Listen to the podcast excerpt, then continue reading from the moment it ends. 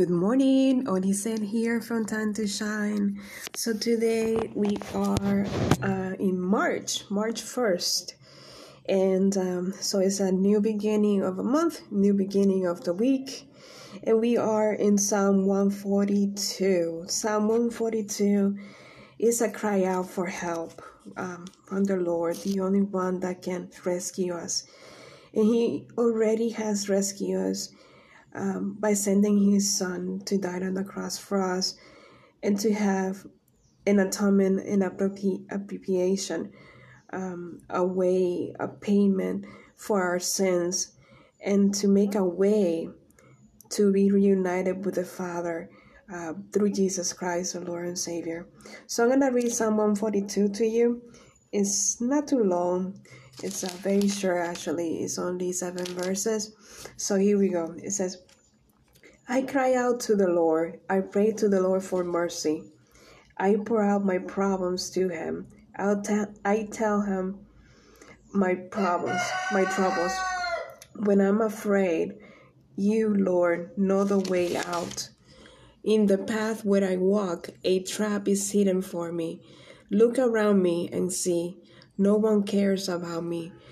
I have no place of safety. No one cares if I live. Lord, I cry out to you. I say, You are my protection. You are all I want this life. Listen to my cry because I am helpless. Save me from those who are chasing me because they are too strong for me. Free me from my prison, and then I will praise your name.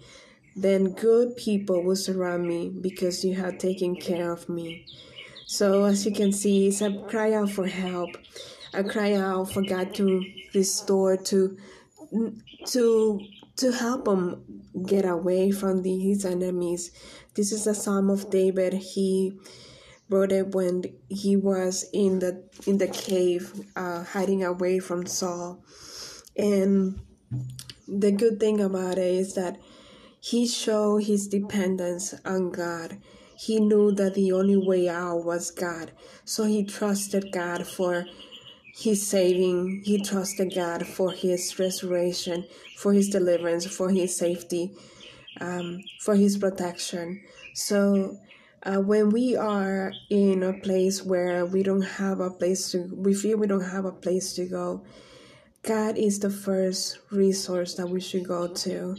He is the one that can um, cover those uh, hidden traps or stop those traps from from and stop us from falling on those traps and allow us to walk freely and in the right direction where there's safety where um, there's nothing hidden that we will not uh, fall and drown and be destroyed so he trusted God so much that he knew that his enemies were strong, but his God is bigger than all those all those enemies. He it says on verse six, uh, "Listen, because I am helpless. Save me from those who are chasing me, because they are too strong for me." So they might be strong for him, but he knew that God Almighty was stronger than them. Than, than them he knew that uh, God, excuse me, had already um, set a promise to him, and he was going to, excuse me, make it to make it pass by allowing him to give him by by giving uh, David the assurance that he knew what he was doing. He knew that he can trust the God Almighty who placed him, who ordained him, who who uh, yeah, who ordained him to be the next king. So no matter what traps Saul had hidden for David, he knew that his God, the one who already had ordained him to that was bigger than all the Saul's plans. So also I want to link this to uh, something that I learned this, this week and uh, yesterday from uh, my pastor. And um, it's just a good um, revelation to me. Uh, so I'm not sure if you know the story of the evil farmers that is in Mark 12. It talks about how a a a man planted a vineyard and he put walls around it and dug a hole for wine press and built a tower. And then he leased the the land. And um, when it was time to pick up the grapes he sent a servant of his to go there and ask for some of the grapes that to share some of the grapes that they will had to pick up so they beat the servant and um, send him back empty-handed. Then the the man, the owner of the vineyard, sent another servant, and they show no respect for him. So the man sent another, and they killed him. Another servant, and they killed him. Then the man sent many others, and the farmers beat some of them and killed others. So the man, I'm, I'm reading through the it's Mark 12, um, a little bit. I'm, I'm reading through it um, to give you an overview. And then the man um, had one person left to send his son, whom he loved. And he sent him last of all, saying, They will respect my son. But the farmers said to each other, This this son would inherit a vineyard. Uh, let's kill him, and the inheritance will be ours. So they killed the servants. Um, I mean, the the owners, the the owner of the of the vineyard's son. So, and then, so they took his son and killed him and threw him out of the vineyard. So the owner will. So what the what will the owner of the vineyard do?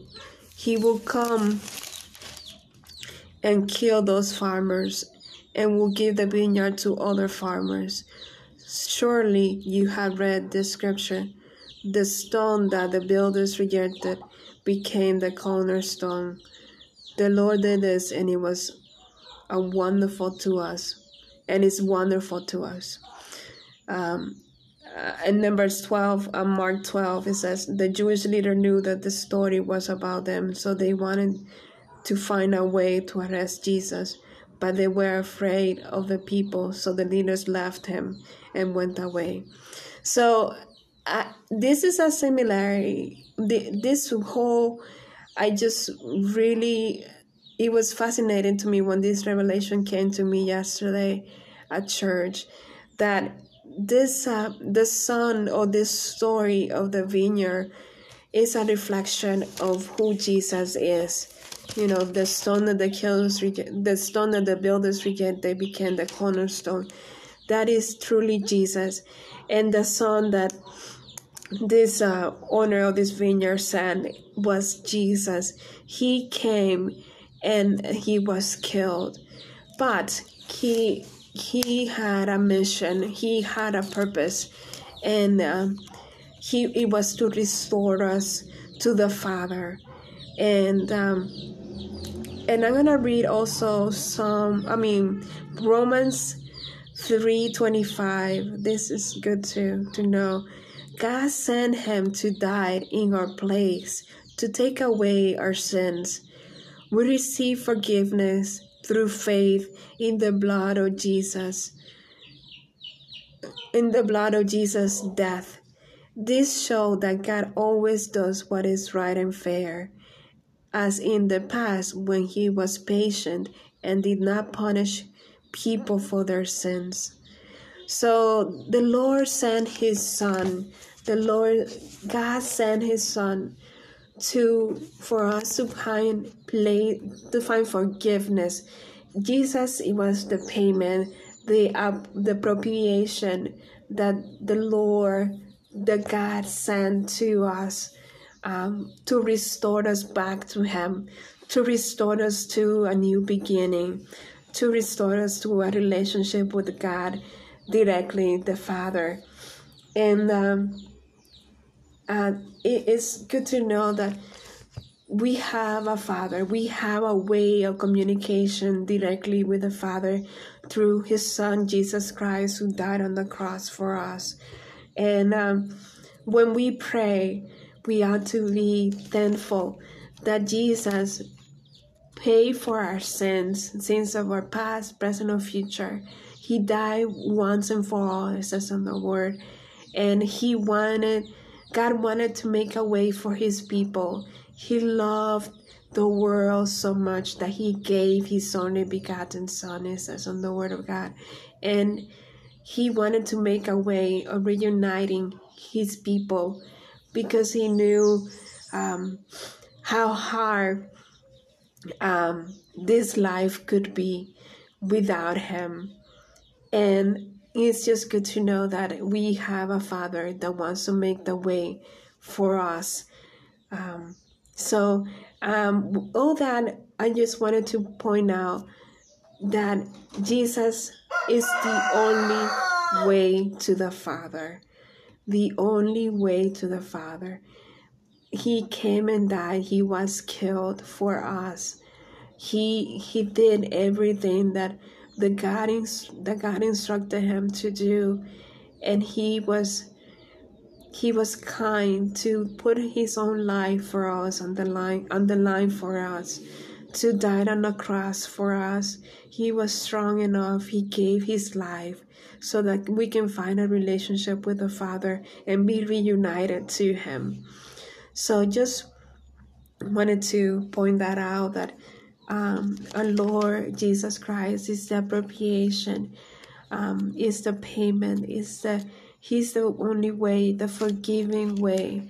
Um, nobody else has done that. You know, in the past, the Jewish people would would make sacrifices to the Father, but God sent His Son, just as the vineyard uh, owner sent His Son to for uh, to die on the cross and make a way to reunite us to the Father, to the only God who can restore us, who can renew us. So, with that being said, I know it's a little longer than normal today, but I just wanted to point that out that we have a, a, a son, we have a we have Jesus the Lord who endure um, a cross, who endure a cross of death for us. And in this Psalm of David 142, it's just um, good to know that he trusted God because he knew the he knew the power of God and he trusted that he will be protected by God. And he didn't allow his enemy at the time was Saul to to rule over him. And uh, so yeah I'm gonna leave it there for today and um, I hope you you find a, a good time to read Psalm 142. It's like I said, it's short, it's only seven verses. And if you have time to read uh, Mark 12, um, 1 through, uh, let's see, 1 through, um, I believe is, sorry about that, it's Mark 12, 1 through 12. And then uh, Romans 3 25 is um, the psalm that I read earlier. I mean, the verse that I read earlier about, um, you know, being the appropriation, the payment, that perfect uh, sacrifice that is Jesus, the perfect sacrifice that the Father sent so that we can be reunited to Him through Him. And He, He, God was patient. He has been patient with us to reunite us to Him through the, His Son. So, with that being said, have a wonderful Monday. Be encouraged, be uplifted, and I hope you have some time to to read those verses today. Okay, bye bye. Thank you so much. Bye bye.